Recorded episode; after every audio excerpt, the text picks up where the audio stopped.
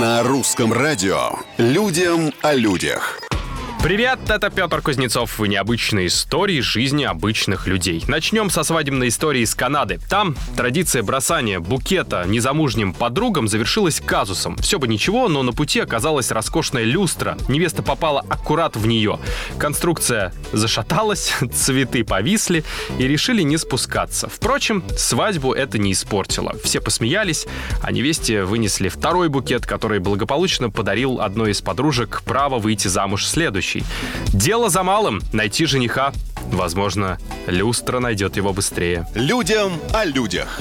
Зрительская аудитория, не знаю, насколько благодарная, правда, сегодня обеспечена сотруднику службы доставки из Германии. Он продемонстрировал оригинальный способ вручения посылки. Не застав хозяев дома, мужчина решил просто забросить ее на балкон. Но это оказалось не таким уж простым делом. Подобно сказочному персонажу, он трижды забирался на крышу машины и пытался попасть в цель. Но, как это и положено в сказках, лишь третья попытка оказалась удачной. Нашли ли хозяева посылку, а главное, в каком состоянии было ее содержимое, история умалчивает, но все это на видео сняли соседи из окна. На сегодня все. Завтра новые истории и новые герои. Пока.